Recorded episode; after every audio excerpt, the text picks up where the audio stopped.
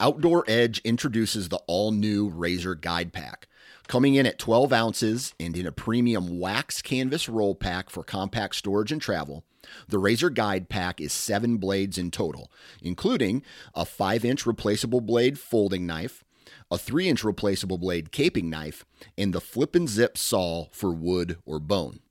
Whether you're hunting the back 40 or chasing game deep in the backcountry, the Razor Guide Pack has it all. For more information, visit OutdoorEdge.com.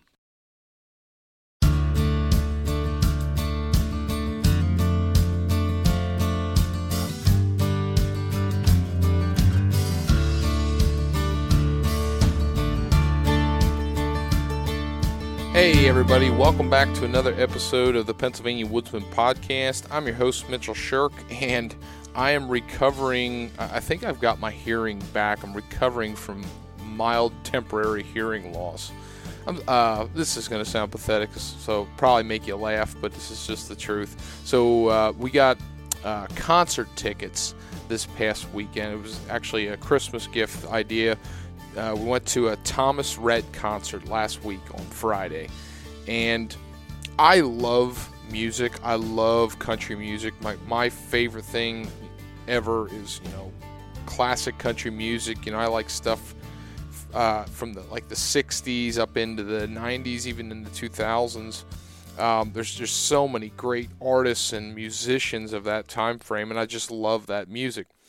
And I, I again, I don't it's not that I don't like newer country music. It's just a different style. I mean, country music has morphed over the years. I mean, from you know, thinking back into the 50s with Hank Williams and how it's transitioned, you know, you get into the, the 70s and you got guys like Merle Haggard and Buck Owens, you know, bringing in the Bakersfield beat and people talking about how that wasn't country music. And in my eyes, that's, that's country to the core. And then you get into to 90s and, you know, you know 80s had a, had a vibe crossover with pop a little bit and the 90s you know we, we got into uh, a little bit more rock and roll with it and and you know so on and so forth. So country music has evolved and adapted and I think that's where we're at now in 2023 uh, it's just getting uh, it's just getting away from what I enjoy and like but anyway Thomas Rhett heck of an artist heck of a, a show.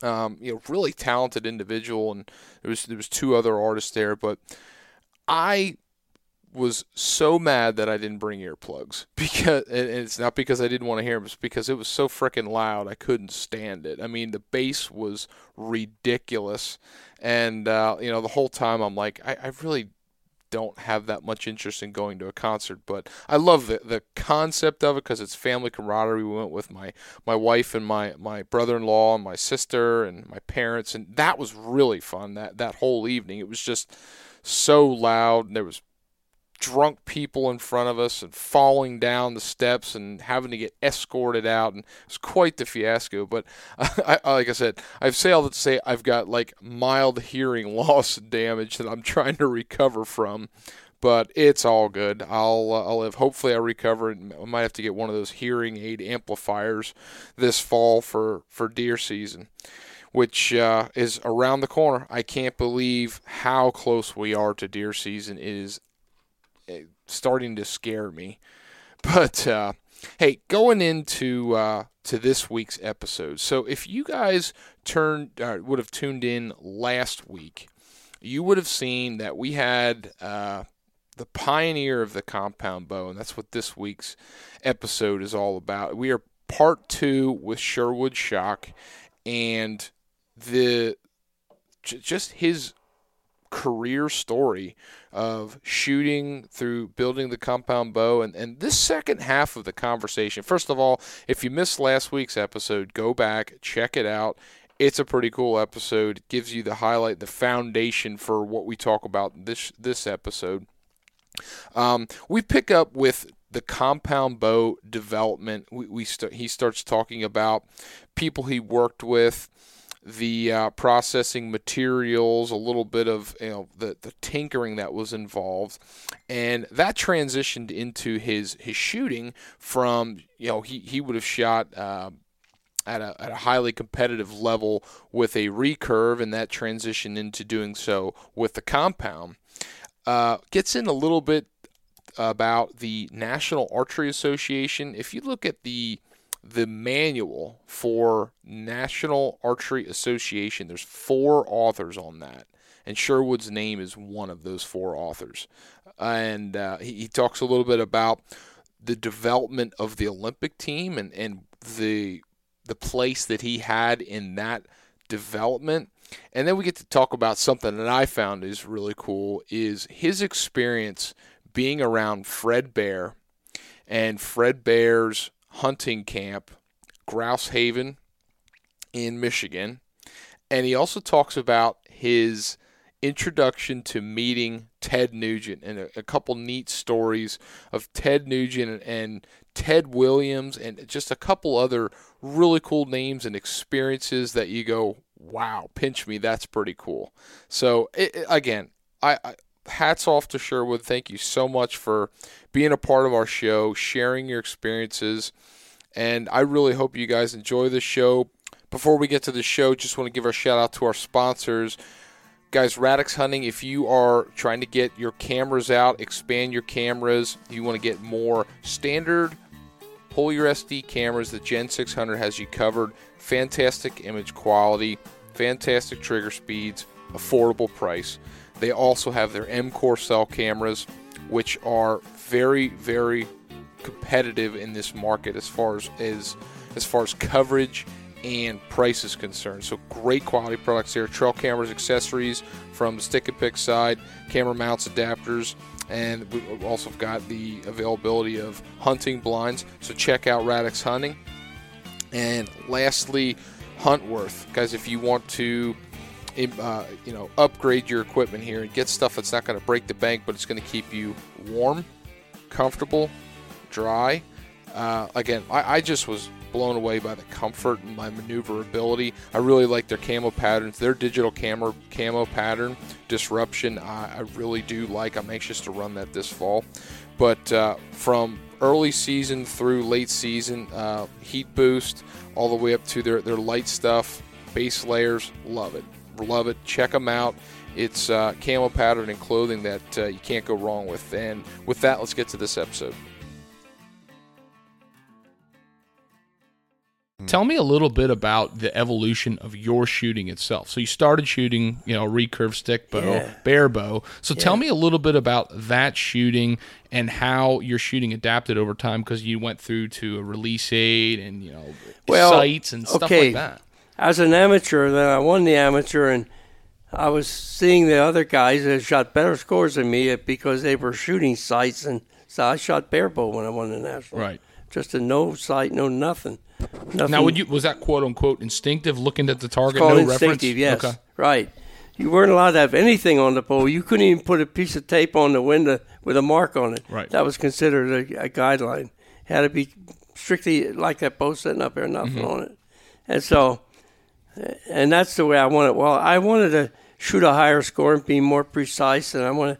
So I knew I was going to. I knew early on I was going to shoot a sight because I wanted to hit the target as often as they did because I knew they weren't better archers. I knew they had better they had a, a equipment advantage, mm. which I eventually had with a compound bow, and nobody could beat me with a compound bow when they shoot recurves.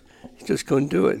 I could be sloppy and beat them, you know, or anybody else could beat. Mm. So, so the in answer to your question, it's hard to do this transition sliding through here from going from a recurve to a compound bow, uh, 69, 70, 70. Yeah, in, in 1970, that was a very special year for me. I'd gone to a compound bow. I won the Pennsylvania State Field Championship in Seven Springs. I shot the first perfect round ever shot in state competition in a, in a state championship. Perfect round being being that that times five sixty score. Gotcha. Uh, Twenty points per target, and 18, 28 targets. Gotcha. Five sixty was perfect, and I shot a five sixty round at Seven Springs in the state championship on the hunter round, and that was the first one was ever accomplished. But I did it with a with a compound, compound, bow. right. Yeah. So, and I, I, I let me back up here. a little. I got to get my head straight. I shot that with a Damon Howatt recurve bow. I'm sorry, I gave you Okay. the wrong because I then I switched over to the because Pennsylvania State would didn't recognize a compound bow. Right. They wa- couldn't allow it, to, so I couldn't use it. But I'm still fighting that battle. Right. So, but then in '74, I want to say, mm-hmm. I think '74, I didn't shoot in a couple of years out there at the state championship. It was always held at Seven Springs. I shot the perfect score in '70. Then I didn't shoot in '71, I think, in '72, but '73, I'm back. I won with a compound bow then. Okay. Yeah, I think that's the order of business. I got over there in the thing. I got medals hanging there. I'd have to look at the years. Right. I don't honestly remember. So, um, so how did I do? Well, I the last time I shot competition on a national basis was in Jay, Vermont, shooting with my fingers, but a compound bow and I had a very super unfortunate thing. And again, this it's going to sound like bragging. I don't mean to be that way because it wasn't. I'm leading the tournament by 15 points, and I'm in, we're in the there's five rounds every day week and run. I'm leading, and we're in the third round, and I go to put my arrow on the rest. It's gone. The arrow rest had totally broken off my bow. Mm. I had it, and you're allowed to step back, let one group through you. If you can't be ready by that time, then you're disqualified for equipment. See, so I had to let one group through while I f- screwed around with that, trying to get something on there to get, it, and then aim it, make it go where I want it to go. So, till I got to where I could count on where it was going to go, I dropped like 25 points, mm. and I was no longer first place and I wasn't in first place. And I, and I then I got it. I got it to where I could really do it, and I was climbing the ladder, but I didn't have enough time. I ran out of time. But then I got third. Got third at Jay Vermont eh, with the com- with the shooting with the finger division in compound bow Right. in the highest division. prior to the release being in, uh, Yeah. prior to the release being developed. No, the, no, the, the the release was in development, and I had even made one, but I wasn't shooting it in national. The guy that won the national, the highest score of all, shot a release. I just wasn't using it. I see. Don't forget, I was trying to walk both sides of four streets. Right. I was trying to sell it bows everywhere, and so many people were afraid of, or didn't want to use the release aids.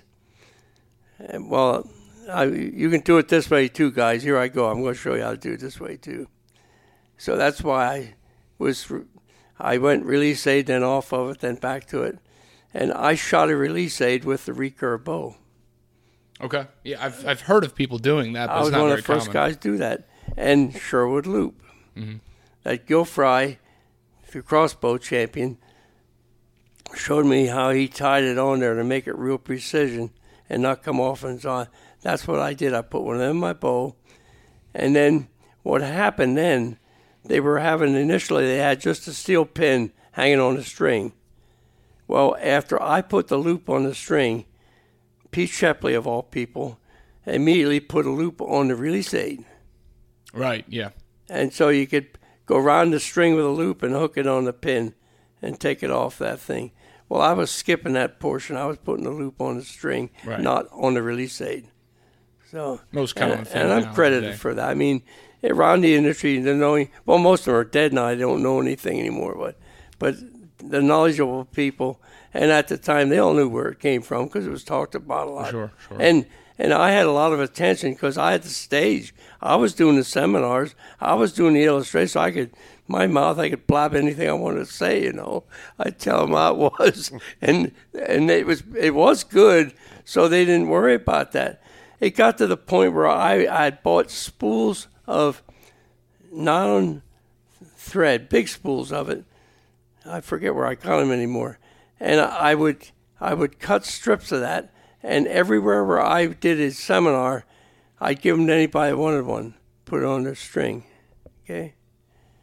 So, and later on, I I was selling like 20 foot at a time for a dollar, you know, because I was buying. But at any rate, that was how that really developed. And anyways, uh, now another thing, uh, what do you do for a cable on a compound? But they all got cables, right? Where did Right. that come from? Well, I didn't know where it come from either, but I was from aviation and had aeronautical engineering training, and so I knew again near St. Louis. There was an aircraft company there that was making cable for Cessna because I checked with them. So I went to them, and that's where we started. And inside of five years, we bought more foot of cable than the aviation industry did. Oh my goodness. Yep. How things happen. What the hell? We need a cable. We just go look for one. Well, sure. You know, so those kind of things. And initially, the cable wasn't coated. Okay. Uh, so, but they had coated cables right from the start. They didn't have Right. bare cables, but we had to learn to work with them. We had to attach it to the wheel and pin it fast, stuff like that. So we had to go through that process, but that didn't take long. It went hard, but we got it done. But these are the kind of stumbling blocks we hit all the time. But now, if you sold 500 bows and they had the non-coated cable on, and that made a little difference on how you did the wheel, then you sell that same dealer the one that has the cable coated with a slightly different color on the wheel, you get upset customers in a hurry. Oh, is that right? So, well, yeah, they don't want It's hard for them because they sold a bow to one guy. Now another guy comes in and got another. They look at it and they go in there and say, "Look, he bought his bow. I bought mine a month ahead, and I don't have that." You know, you got to be very, very careful. So I did my best to sell all the ideas to everybody all the time. You know, it's no fixed thing. This is a moving target. Right. And so, and that's kind of what it was. We were really, we didn't have enough qualified people, uh, eh, machinists and so forth, and we didn't have like so many things you can get now with technology that's out there. It wasn't there. You had to figure it out, and even like where to drill a hole in the wheel for the cam, we shifted that all over the place. Because the closer you make that hole to the edge of the limb, the more relaxation the bow gets. Right. But you can get it back to a relaxation that it doesn't perform efficiency. Because when you let go here, it's got to return. Right. And if it's really lazy returning, it's not very efficient. So that was a stumble. We went through stages of this thing. And then our little home built machine, we would deliberately draw the bow to a certain point point, shoot it at different points and then and graph it. And that was all hunt. That wasn't any, we weren't any brains or anything. We were just testing and trying, trial and error. Do you remember the percentage let off on those early bows? Oh, sure. Well, the ones that came out of Allen were about 30%. But it also depended upon which size wheel you had on and what the percentage of let off was. And the size of the wheel determined the draw length. Right. Okay, so it was really variable. It was always a variable. It was never a dead set figure. And and Holless had it around 30% because, uh, don't forget, he had a half round aluminum limb. So he didn't have very efficient product to cast the arrow. So he, he did what he could do with it. He had to keep it up there, or the arrow would have floated out. Hmm. See? So, but when we got laminated limbs, we quickly knew we were going to let give it some let off. What were some of the speeds of those arrows in those first Jennings bows? Uh, we were, well, we knew how to build them faster, but afraid to sell them that way hmm. because of breakage. But we were delivering bows with matched arrows in the 220, 230 feet per second, and no recurve bow would do 200. What will uh, recurves at the top ends usually between 170 and 180? Yeah, Okay. pretty close. Right. So And- yeah, light light worlds obviously difference there. Now, if I if you tapered a limb down to where you didn't want to use it much for competition, but you can make it shoot faster. That's why I tell them at flight bows, because you build them different. You couldn't shoot competition very well because it wasn't accurate. It wasn't stable enough. But it stored the energy and released it. And you make the arrow fly further, and that's always a judgment. Uh, you know, the, in speed when you didn't have a chronograph, shoot the same rated arrow further, it's faster. Right. It's always to that. So uh, you, you you mentioned working through the game commission to try to get the the compound bow legal in Pennsylvania, which you know that Yeah, that did yeah, get yeah. accomplished in the Yeah. early '70s. I think you said '72. 72. 72. So go down the road a little bit with this. What else did you do as far because you know we, we talked a lot about your career in in shooting, uh, developing the bow, working with companies and stuff. So tell me a little bit more about that. Um, you know, work in the community type thing. The stuff from from you know compound bow getting legal to uh, working with. Uh, you, you did some coaching too, I believe, as far as shooting. Isn't that Yeah, I correct? did. Well, you're cutting in a lot of area here. This gets real complicated. I, uh, I was very much involved with the National Archery Association as well, and there is a natural National Archery Association Instructor's Manual, has four authors. I'm one of them. Okay.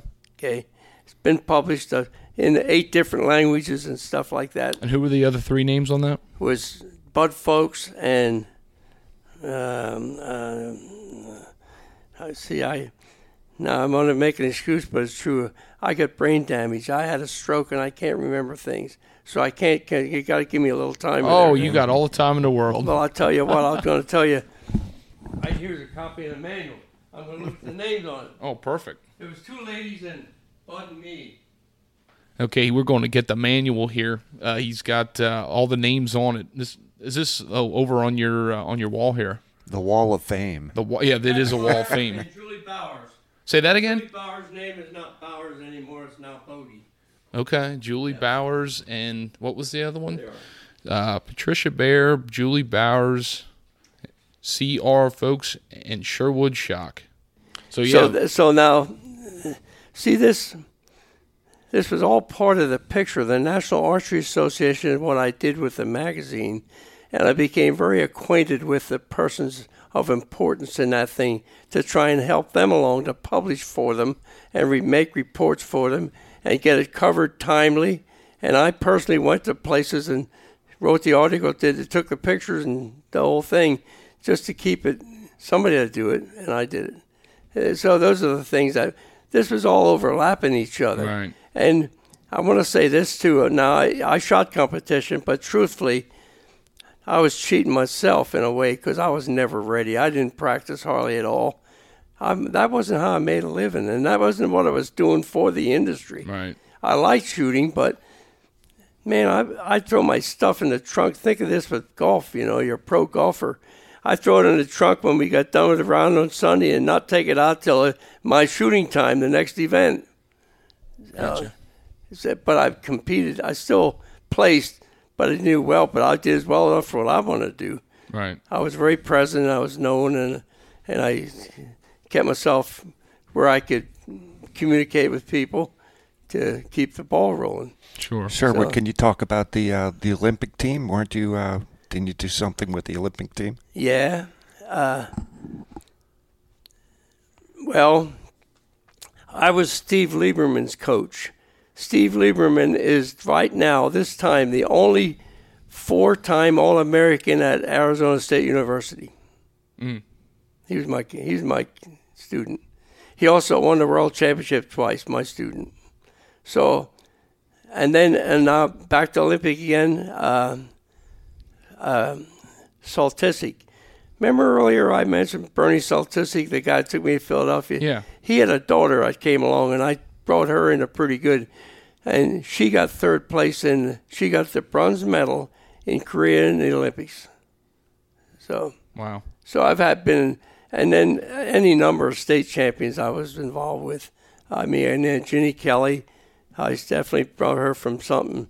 She had the talent, but she didn't know what to do, and got it rounded up, and she won the state champ. But not only her, a half a dozen. I can't even. Yeah. So many I don't sure, remember sure. them. Doesn't there? There's, and I don't want to make a claim on them. Yeah, I helped them. Yeah, I instructed them. Yeah, I was around for them. And but the other thing, one of the things was always my favor. I was very much of a technician with equipment, Mm.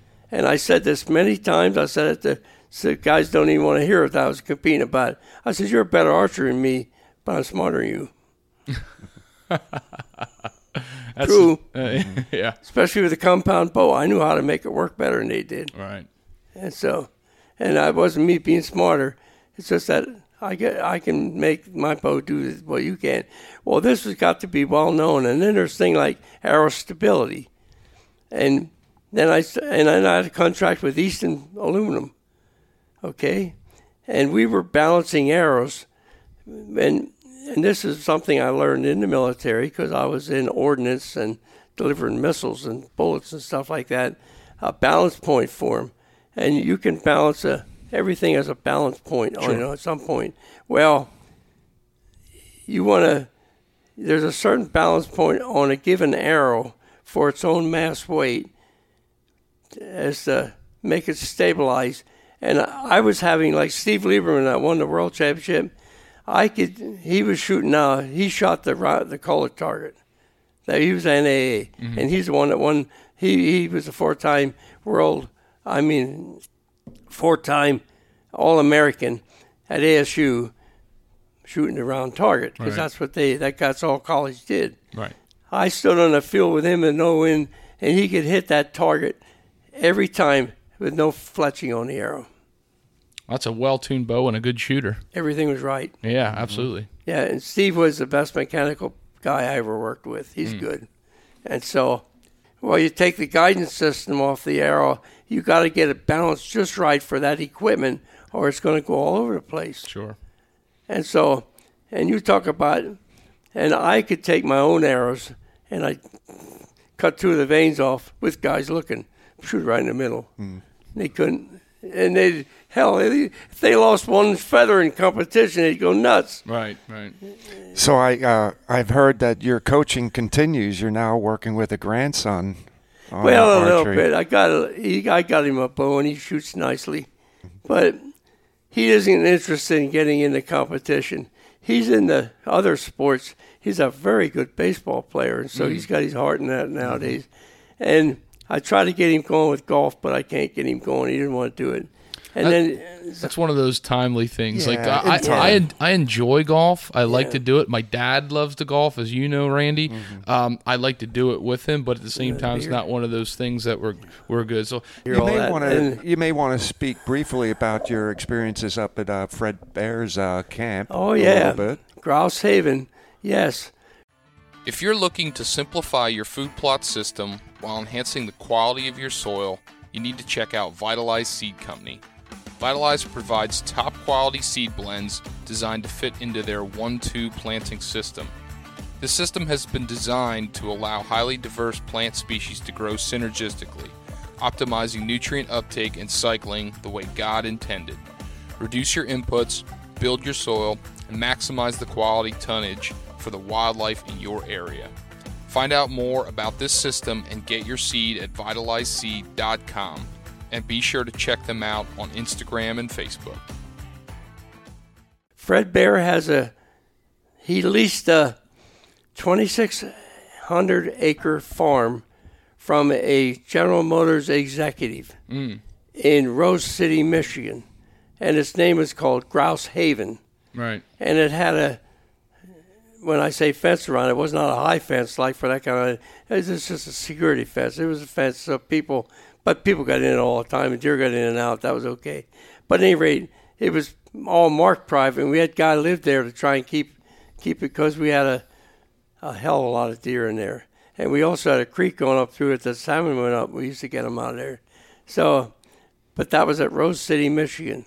So what Fred did was he was a very good promoter always. He was hmm. always reaching out for the industry and so he set up Grouse Haven and he would invite particular valuable people, so to speak, VIPs, whoever, someone with magazines, someone with TV, some of them of all sort of walks of life that he thought could help the industry or was important to him. Plus his dealer network, plus his distributor network, plus some of the people that rep for him, salesmen. And so, and what he did, he, the season up there ran six weeks. He'd have five day blocks. Mm. He'd have anywhere from four to six people each five day. Okay. Well, I ran his camp for a little bit. And so again, because I had everybody knew who I was, and I knew who they were. So, so I had that job, and so we would they'd fly into Saginaw or wherever nearest by. Some of them drive in. They come all kinds of ways. Some there's an airport there. Some of them flew in Mm. and stuff. And when I say airport, a private airport, a strip, because Grouse Haven, that 2,600 acres was a, originally Air Force base. It had a st- airstrip on it. Okay. Okay, so they come in and land there, and every now and then I'd see an airplane land. I knew who was landing, but I'd find out pretty quick. I'd get out there and know who, who came on board, and so and and Grouse Haven itself, we had some bunk rooms, and outside we had a couple of out little log cabins. That somebody's a hunter, mm-hmm. you know, had bunk there to sleep in, and a and a shower and a you know like a little trailer would be or something and we had we had th- three of them, and then we had the one we called the Taj Mahal. The really really important people went in there. if we had somebody coming in real important, and we had a lot of at the time were VIPs one way or another. We had the governor of Michigan into it, so you got the. I was going to Taj say, can you can you tell us a little bit like what some of those like is there is there names that people that would would know that would go to like that topic like what what did that I'll give you one big name that's well known, hmm. Ted Nugent. Is that right? Ted Nugent, a very good friend of mine. In fact, I talked to him last week. But Ted lived in Jackson, Michigan. He was mm-hmm. a Michigan person. His father was a policeman in Detroit. And so he thought he was going to be a cop always. In fact, he trained for it early on. But then he got so good with the guitar and he made so much money doing that that he now has a 2,000 acre ranch in, in Texas. So, so, and you see him on TV and stuff, and these hunters, that's where he's hunting out of his camp there. And then he also has a, a place in Michigan too, I believe, right? Jackson. That was his old home there. And he's got, now, hell, I slept in with him at his house there. Uh, uh, he's also an automobile collector. He's got a pole barn there with about 40 cars in it in Jackson. Yeah. That's incredible. I don't know if it's 40 or what it is. I only ever one time. He just didn't even want to take people in there. Right. It was private to him. But he had tree stands set up around there. He had food plots everywhere, kind of like what you got. Mm-hmm. And and so yes, they hunted, but he he only took very very few people got to hunt that except him and his family and very close people to him hunted the Jackson place. Mm. But not Fred, not Ted himself came up to. Now I'm going to tell you a story there, and this this happened. I arrived up there. A guy by the name of Hap Fling was with Bear Archer Company for a long time, and he was a major guy running Grouse Haven from the logistics point, you know, for people being invited in, make sure they got a letter to them, and made sure they got picked up at the airport, which I eventually helped him with, but always at his command. But this is what happened. The first time I went there, and I'm going to say it was 82, I think, but it doesn't matter. First year, I get in there and it's late when I get there, 11 o'clock, and Hap's in the main room in there waiting for me to show up. And so I couldn't talk to him, and he said, "Well, you're going." He says, "You're going to bunk in the trailer behind the Taj Mahal." Well, at this time, at any rate, I go there, and he says, "Just go in there." He says, "The, the guy's sleeping in there. He's got a couple of dogs, but they're very friendly. They won't give me any problem." So I did. So I go around, park my car and stuff like that, and I go to the trailer door and knock on a little bit, and I hear the dogs inside. I open the dog, and the dogs are really friendly, and I look up, and here's blonde hair hanging over the bed. I thought that Hap set me up with something. He's gonna. Uh, this is not good. I thought this is a joke going on here or something. Well, that hair belonged to Ted Nugent. That's how I met Ted. I didn't know him up to that point. My goodness, how did we- that how did that friendship uh, strike up from that point then? Well, uh, Ted's a really decent guy, I think, a nice guy, and uh, he's very much a family man, and uh, he was real easy to get to know. And once again, Ted's an aspiring target shooter. Right. So no, what I said earlier, no brag here. Please don't take it that way. But a guy can hit the middle more times, suddenly a hero. So Ted was really nice to me and really good to me and very honorable all the time. And so it was really easy to get to know him because he really liked the game. He liked the equipment and he wanted to know about compound bows. And he wanted to know about the limbs and so forth. So, and so that's just how it came together. And, and I got to know him very, very well. And I'm not even sure how. We just got along good. And uh, then over time, and well, since that time, I kept the relationship a little bit. I don't I don't bother him. He's a very busy man. He's always on schedule. But like he cut himself with a chainsaw, and I called him, and he had a real serious case of uh, COVID mm. uh, about two years ago now, and I called him, and his wife's name is Shemane. Mm-hmm. She answered Ted's phone, and that just doesn't happen. I thought, boy, it turns out she was just screening any because very few people call him on that phone. It's a private line. And so then I told her it was. And then uh, she told me he was doing well and going back to work. And about 10 minutes later, he called me. He was doing better. Good. And I don't remember when that was. That was about two years ago. It was public notice that he was had COVID and was quite sick. I see. He, he was. They were worried about him surviving for mm. a while, mm. but he's he was okay. But at any rate, and if he does a concert anywhere I can get to, if I give him a call, he'll say, "How many you want?" He'll have pickup tickets. Uh, he'll have tickets for me at the pickup window. Wow. So very cool. And I've done that, and then on a number of occasions, like well, the Pennsylvania Bowhunters Festival, I was very much involved with that for 50 years. I would have lost it. We'd have lost that a couple of times if we hadn't been running hard. But at any rate, he did a show in Williamsport, and of course, I had called him and I knew he was going to be there, and I went to the show, and that and he made the announcement on the stage that night that I was in the house and that I was re- the uh, operator or the whatever the hell it was of the, the, the bow festival. Right, right, yeah. yeah. And he, and he, he always gives it a pitch. He always does, and he does his Fred Bear song in the show. Absolutely, he talks about That's the well-known yeah. song, "The Spirit of yeah. the Wild." Absolutely.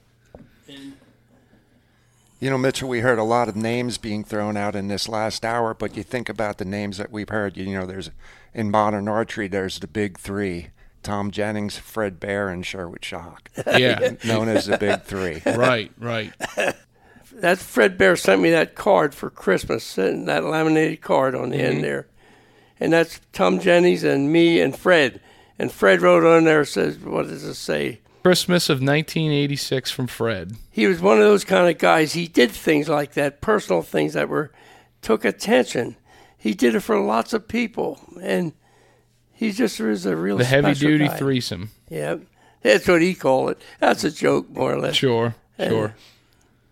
yeah, that's uh, you know that's the thing that I took away too, Randy, was the amount of, of names. You know, we start mm-hmm. throwing uh, Fred Bear, Tom Jennings, Pete Shepley, Ted Nugent.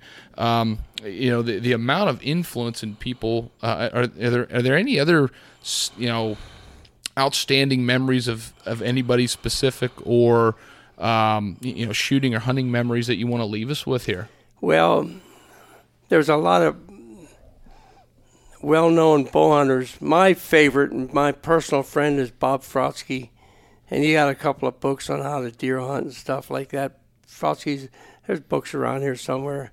Well, there now. Okay, there's Fratzke. Now, and that I got another picture, but that ain't it. Just happened to be laying there. That very buck there. We shot another buck, and we have a picture like that with them alongside each other. We shot him on a tree stand same tree stand. I shot mine at 4:30 one afternoon. He shot his at seven o'clock the following morning. That's Bob Fratzke. What is he? Camel clothing. That's his design. Mm-hmm. He right. worked okay. Now I'm going to tell you about Fratzke. If you saw LL Bean or any of the manufacturers with ducks on their sweaters, mm-hmm. only one company in the United States made them, and that was Winona Knitting Mill. Fratzke's our guy. He's the guy who did it all. He was the artist. He set up the tin knitting machines. That's Fratzke. That's him. And there's now this is a guy from Boyertown that I had when I was running the camp at the time. I needed some help, and Dallas Miller from Boyertown went to high school with him, and and I, he's the guy that I had the hunting camp with up at uh, um, I said it a while Was that ago. Potter County? Huh? Was that Potter No, County? this one up in English Center. in English Center. Very good. Yeah, they, he- yeah. So, at any rate, I called Dallas because I need somebody that knew how to skin and gut and track and stuff like that. And he come out to me, and and he was so happy to do it because he wanted to meet Fred. And he at the time had a suburban. So Fred, he had Fred was in the front seat when they were going somewhere, and he had Fred Bear right on his dash with an indelible pen. Fred Bear sat here, and I used to kid him all the time. You never asked me to put my name there. of course, they shouldn't either, but that was Fred, and he liked Fred a lot. Of course, Fred was a sure. very likable man. I was going to say, tell tell me a little bit about Fred Bear from your your experience. I mean, I've heard a lot of people say he was a, a very humble man. He was. He was a very quiet guy. He was very tall. He had a. Gotta say this carefully. He had a. I don't want to say ladylike, but he had a, a voice more High, higher pitch voice. or- higher pitched voice. Yeah, Okay. higher than mine yet. And but, and when he laughed, he would laugh from top to bottom. He would mm. giggle. He was a, he was a funny guy. Good man. And so, well, he was a heavy smoker. So whenever he he had to wear oxygen all the time. He had to mm. use it all the time. So, and the way we promoted things, he would go to a big show or say he wanted to at Cobo Hall, he wanted to be there. Well, I'd have to pick him up at the airport, and the first stop we'd make is at a place to get oxygen for him. Mm-hmm. And we would have arranged that time, and he'd get the oxygen on. And then before he got the airplane, I'd have to usually take him to the airport, and then I'd take the oxygen back. See? Hmm. And it, and I only did that with him about three times, but somebody had to do that every time somewhere. Goodness. But each time I did it for him happened to be in Michigan because he went there a lot. And at the time I was, I had an apartment up there. I uh, I wound up at different times. I had three or four living quarters around the United States, and I had one in Michigan, so it was easy for me to do that. Yeah, I see. Did you ever do any uh, hunts with Fred where you were filmed? I, well, right there at Grouse Haven, but I never went out on any of their other hunt with him. But what I did do is Ben Rogers Lee, again, Benny Lee, Ben Rogers Lee turkey calls. He was five times world champion turkey caller. I did videos. He and me did videos together. I did shooting. He did the calling, uh, and shot with a bow and arrow. Shot a couple turkeys with a bow and arrow. Okay. He called in. So he was a Ben Lee was a Ben Rogers Lee. So, at any rate, uh, it, other personalities, who can I tell you? One of my favorites, just because I love the man himself, is Ted Williams. Okay. And Ted Williams, one time down in Houston, and I'd a lot of athletes love hunting and fishing, and they go to the sports shows Right. the national shows, and they, of course, sometimes they were actually uh, promoting somebody in there. But uh, so I got to meet them because they also shot bows. I must have given a twenty bows away over the years, the big guy, including Ted, and so we get to talk to him from there every now and then. But one time, Tom Jennings and I, it was like 9.30, 10 o'clock at night. We walked in the lobby at, uh, at the national show in Houston, and we sat down there for just a minute to talk a few things over, and Ted walked in. Well, of course, we had both known him from before. He came over, and sat, and we talked to him for at least two hours. Mm. He was a hell of a guy. He loved fishing. He liked outdoors. He liked hunting. He shot his bow and arrow. He liked that, and he was a he was a, a Marine fighter pilot. Is that right? He was. And when he was deferred, he could have stayed deferred. He went back into active duty to fly in Korea in combat. Hmm. That was the kind of guy Ted was. How was Fred at shooting at the bow? Uh, he knew how to shoot. But could you whoop him? Fred was left handed, and he was a total snap shooter. Right. But I know there's a lot of information out there. People, you know, did interviews and stuff that talked about him that in instinctive shooting and, and running game and stuff like that, which is something that's not even talked about anymore. You know, it's it's taboo to do that now. But it was a it was a normal thing at that point, right? For, to do for what? for for for uh, you know Fred as far Yeah. as his instinctive shooting and uh, talking Yeah. about shooting at moving game and things like that. Like Yeah. it was a it was a style that I, I feel like Fred Bear kind of uh, almost uh, put a label on, or, or like it's that he was known for in a sense? He was known as being a very good sportsman because he did press that. But I want to say this to you: know this. If anybody in the whole world says they saw Fred Bear shoot, they're lying. Is that right? He wouldn't do it. Oh, okay, I can. I said. okay. But they say he went to show his son shooting. He wouldn't do it. He re- refused to shoot at the show. Okay. So he didn't do it. And a couple of years back, I had a guy at the bow festival up there said that he had pictures of him and his dad shooting together up there with Fred Bear. Fred Bear was never to the bow festival. Never was. I see. And in the early periods, uh, they used to turn animals loose to shoot them there, and he was opposed to that. So he, but so then when I came, became very deeply involved with it and was uh, so close to him, said Fred, you, you know, they let that go a long time ago because it's in violation of state law too. Right. And so we we quit that way a long time ago. So he was scheduled to go there on two occasions. Both times was in the hospital at that time and couldn't go. Hmm. But he was never to the bow festival. Now Pennsylvania Bow, he was never there. Right. So if anybody says that, it's not true. Howard Hill was. Howard Okay. Hill was there in 1962, and he did a nice demo. He could do a good demo shoot. He was a good shooter. Okay. He's a different story. See, there's guys out there that were really good do it and knew that. Fred wasn't trying to be that. He he was a big game hunter. Was Howard Hill somebody that you crossed paths with? Me. Uh, yeah, you. Oh, I knew Howard. Yeah. Okay. I know his nephew's running. Still has his business down in Arkansas. Okay. Jerry Hill has it. Yeah. Yeah. I knew him. Okay. I didn't know him well, but I knew him, and he was buddies with a guy by the name of Whiffen up in uh, Milwaukee, and I met him up there and had spent a little time with him when he was with Whiffen. Whiffen was a manufacturer that made arrow feathers for and uh, arrow building products is what Whiffen did. But I met, f- and he was good friends with. They went hunting together at places. Whiff and him, and so that's how I met him and got to talk to him. And I talked to him on the phone also, because at one time I was soliciting for ads way back in the magazine Yep. time, and I didn't hesitate to call him, so I did. And so Yeah, a, a, a- a ton we packed into this this hour and a half. Um, Oh, in- incredible stories. Can, can, can, can, did you believe we'd be talking about this kind of stuff for this long? Well, I did because I. It's scary. There's so many things that happen. To be honest with you, and you just happen to be there, and you don't even know for sure why, and you just it happens in front of you, like, and so many things came.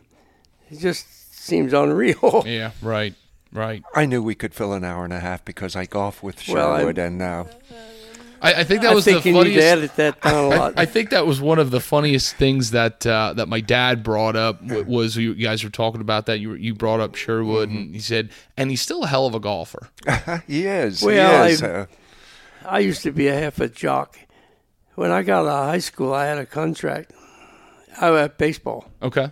And well, well, see, at that time of the year, school isn't over till like middle of June, and then I was playing American Legion, so I went down to Sarasota, Florida, to a, the tryout camp, and I was signed. They con- two guys came to my house and said that you know I could go down there for the tryout camp, and my mother said. Told him, no, he played ball long enough. He's got to go to work. Sherwood, at 89 years old, still hits the golf ball as farther than a lot of the 70 and 65 year olds that we play with. Yeah, that's sometimes by accident, but hey, I swing hard. Yeah, Well, my, I, case I my hit it. motto for golf has always been swing hard in case I hit it. Yeah, I right on. any rate, Sure he's a good player. He's, Yeah. he's very good. Absolutely. Well, Sherwood, let's wrap this up. Yeah. Um, we've we've been we've been rolling for a long time. Again, I, I really appreciate you Yeah. taking some time out of your day and talking with us. Randy. Thank you for introduction. Thank you for for being here with us and and steering conversation with us. This has been great. So, uh, any any any parting words for for this show? I guess maybe I'm something comes to mind now as we're talking. Been what something that Larry said, Randy said earlier was about the Olympics. Mhm. We were very instrument. We, the them authors there Right. and me were very instrumental in getting Olympic archery into the Olympics. Right, the National With- Archery Association. without us, it wouldn't. Without that group, Right. because here's what happened: the the the Olympic Committee will not recognize a sport unless it's standardized for in college. So we had to certify instructors. So we went to Penn State, and we got an accredited course from Penn State to out in what do they call it, Valley, Steam Valley, something, whatever, Okay. summertime, two weeks were were prospective coaches uh, or known coaches, but weren't certified. We set up a certification program and had them come in, and we certified them. Made everybody standard off the standards in that book there, and and so this became recognized by the Olympic Committee to qualify. To, so we our first colleges that we did big schools like Arizona State University, like Washington University, like Texas, uh, and Louisiana.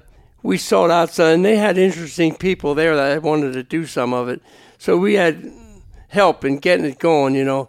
And they'd send somebody, and we get them certified. But that certification track led to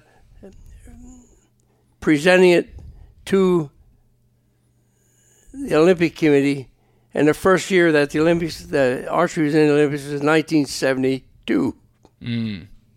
Same year as a compound. Yep. Yeah. That's that's incredible. And that's Yeah, it's that's the first, and that's the first time, incidentally, uh, with terrorists.